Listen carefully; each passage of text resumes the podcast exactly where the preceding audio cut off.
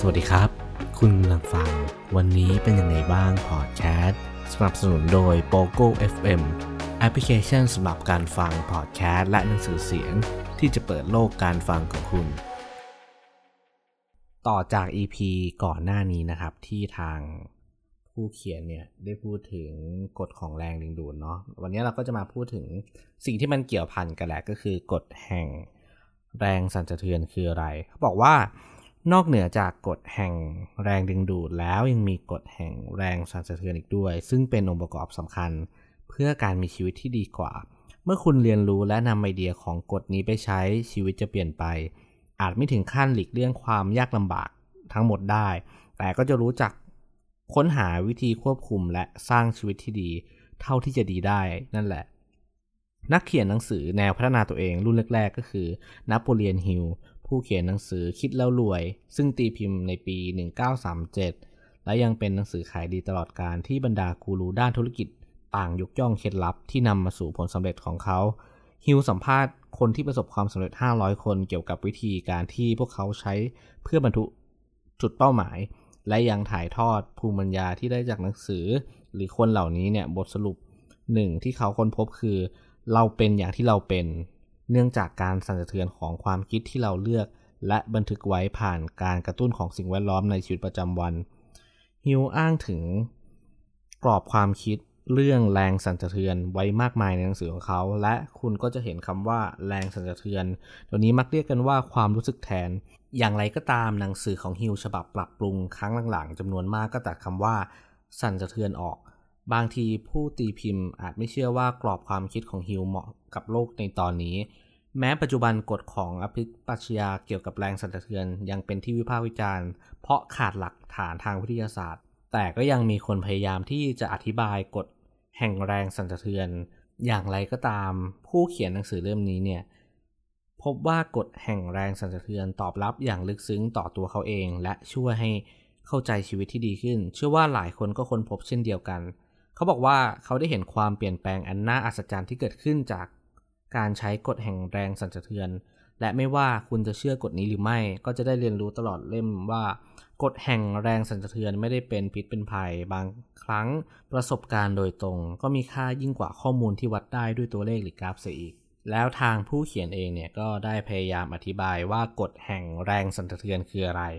ก่อนอื่นจำไม่ว่าทุกสิ่งเกิดขึ้นจากอะตอม และทุกอะตอมก็คือแรงสั่นสะเทือนน้อยๆ ดังนั้นสสารและพลังงานทั้งหมดต่างก็คือแรงสั่นสะเทือนโดยธรรมชาติ นึกถึงสมัยอยู่โรงเรียนคุณเรียนมาว่าของแข็งของเหลวและแก๊สต่างก็เป็นสถานะและสสารที่แตกต่างกัน ความถี่ของแรงสั่นสะเทือนในระดับโมเลกุล เป็นตัวบอกว่าพวกมันอยู่ในสถานะใดและมีรูปร่างอย่างไร ความเป็นจริงที่เรารับรู้ได้นั้นเกิดขึ้นจาก แรงสั่นสะเทือนที่เข้ากัน พูดอีกอย่างก็คือต้องมีแรงสั่นสะเทือนที่เข้ากันถึงจะรับรู้ความเป็นจริงได้นั่นเอง เช่น หูมนุษย์จะได้ยินคลื่นเสียงระหว่าง20ถึง20,000 แรงสั่นสะเทือนต่อวินาที นี่ไม่ได้หมายความว่าคลื่นเสียงอื่นๆ ไม่มีอยู่จริง แต่เราแค่รับรู้ไม่ได้ อย่างเวลาเป่านกหวีดฝึกสุนัข ความถี่ดังกล่าวอยู่เหนือขอบเขตแรงสั่นสะเทือนของมนุษย์ มันจึงทำให้เราไม่ได้ยินในหนังสือชื่อ The Vibration Universe ของนักเขียนทางจิตวิญญาณที่ชื่อเคนเนตเจมไมเคิลแมคคลีนกล่าวไว้ว่าสัมผัสทั้ง 5 และความคิดของเรารวมไปถึงสสารและพลังงาน ล้วนเป็นการสั่นสะเทือนทั้งสิ้น เขาโต้แย้งว่าความเป็นจริงก็คือการรับรู้โดยตีความจากแรงสั่นสะเทือนจักรวาลของเราเป็นทะเลลึกแห่งความถี่ของแรงสั่นสะเทือน หมายความว่า ความเป็นจริงก็คืออากาศท่าสั่นสะเทือนชนิดหนึ่งที่ตอบรับต่อ ความเปลี่ยนแปลงของแรงสั่นสะเทือนนั่นเอง ถ้าจักรวาลตอบรับต่อความคิดคำพูด ความรู้สึกและการกระทำของเรา เพราะทั้งหมดต่างก็สั่นสะเทือนดังที่แมคคลีนกล่าวไว้ แล้วก็กฎแห่งแรงสั่นสะเทือนก็เชื่อว่าเราควบคุมความเป็นจริงของตัวเราเองได้ เปลี่ยนวิธีที่คุณคิดรู้สึกพูดและการกระทำและคุณจะเริ่มเปลี่ยนโลกของตัวเอง การจะทำให้ความคิดกลายเป็นรูปร่างจริง หรืออย่างน้อยก็เป็นจริงสำหรับคุณ ก็ต้องเชื่อมต่อกับความถี่ในแรงสั่นสะเทือนของสิ่งนั้น ยิ่งนึกภาพว่าสิ่งนั้นเป็นจริง หรือเป็นรูปเป็นร่างขึ้นมากเท่าไหร่ คุณก็ยิ่งเข้าใกล้แรงสั่นสะเทือนของมัน นี่คือเหตุผลว่าทำไมเวลาเชื่อบางสิ่งบางอย่างอย่างจริงจัง หรือทำเสมือนว่าสิ่งนั้นเป็นจริงอยู่แล้ว โอกาสที่จะทำให้สิ่งนั้นเป็นรูปเป็นร่างขึ้นมาเนี่ย มันก็เพิ่มมากขึ้น การจะทให้ ความปรารถนานั้นเป็นจริง ต้องทำให้ทั้งความคิดอารมณ์คำพูดและการกระทำเป็นไปในทางเดียวกันกับสิ่งที่เราปรารถนาที่เราอยากจะเป็นอยากจะมีเราสามารถใช้ซ่อมเสียงสองแท่งที่ตั้งค่าให้อยู่ในความทีเดียวกันเนี่ยมาอธิบายเรื่องนี้ได้ ถ้าคุณเคาะซ่อมแท่งหนึ่งให้สั่นสะเทือน ซ่อมเสียงแท่งที่ 2 ก็จะสั่นสะเทือนด้วยทั้งๆทที่ไม่ได้โดนเคาะ แรงสั่นสะเทือนจาก ซ่อมเสียงที่โดนเคาะสามารถส่งต่อไปยังซ่อมเสียงที่ไม่โดนเคาะได้ ก็เพราะมีการตั้งค่าให้อยู่ในความถี่เดียวกัน ซ่อมเสียงในคู่จึงสั่นสะเทือนแบบกลมกลืนกัน ถ้าไม่เป็นเช่นนั้นแรงสั่นสะเทือนของซ่อมเสียงที่ถูกเคาะจะไม่ถ่ายเทไปยังซ่อมเสียงอีกแท่งหนึ่ง กรณีเดียวกันกับเวลาฟังสถานีวิทยุที่เราต้องการ คุณจะต้องจูนตัวรับสัญญาณให้ตรงกับความถี่ของสถานีนั้น นี่เป็นวิธีเดียวที่จะฟังเสียงจากสถานีนั้น หากจูนเป็นความถี่อื่น คุณก็จะได้ฟังสถานีอื่น เมื่อตอบสนองแรงสั่นสะเทือนกับอะไรบางอย่าง ก็จะเริ่มดึงดูดสิ่งนั้นให้เป็นความจริงของคุณ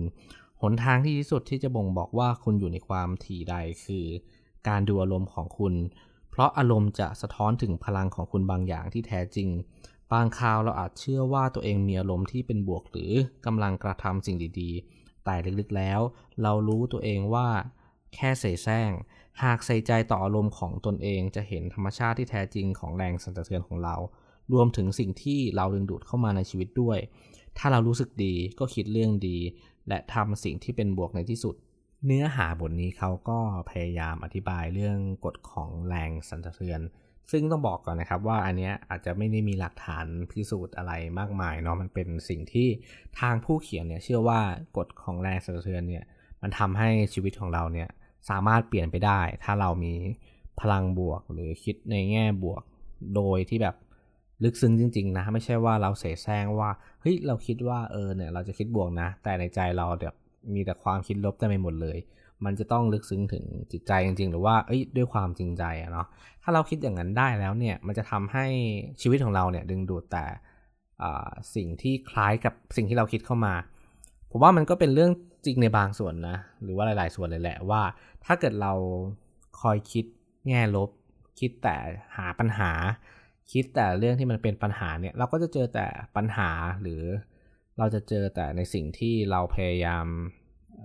โฟกัสอยู่นะช่วงช่วงนั้นแหละ ซึ่งมันก็ใช้ได้กับหลาย ๆ เรื่องในชีวิตเลยนะ ไม่ว่าจะเป็นเรื่องของการเรียนเรื่องของการทำงานเนี่ย สมมตินะเรื่องเรียนเนี่ยถ้าเกิดเราพยายามที่จะเป็นคนที่เก่ง คิดอย่างเดียวไม่พอนะ เราต้องพยายามสั่นสะเทือนของเราเนี่ยไปให้มันตรงความถี่ด้วย ถ้าเกิดในมุมมองของผู้เขียนนะ ก็คือเราต้องพยายามอ่านหนังสือให้เยอะ ๆ แล้วมันจะทำให้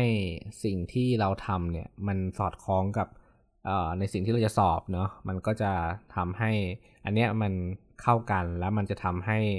ความถี่มันใกล้กัน ซึ่งมันก็ทำให้เราสามารถที่จะทำข้อสอบได้ เรื่องของการทำงานก็เหมือนกัน ถ้าเรามีความคิดว่าเฮ้ยอย่างจริงใจเลยนะ ถ้าเรามีความคิดว่าเราสามารถที่จะทำมันได้เนาะแล้วเชื่อจริง ๆ ว่าเราทำมันได้ เราก็จะพยายามหาสิ่งต่างๆเนี่ยมาเพื่อทำให้มันสำเร็จ แล้วสิ่งเหล่านั้น ที่มันเกิดขึ้นในเรื่องของการงานเนี่ยมันก็จะสำเร็จแล้วก็ให้ผลดีกับเรา ก็อยากฝากไว้ประมาณเท่านี้เนาะเดี๋ยวเราครั้งหน้าเรามาต่อกันบทถัดไปสำหรับวันนี้ก็สวัสดีครับ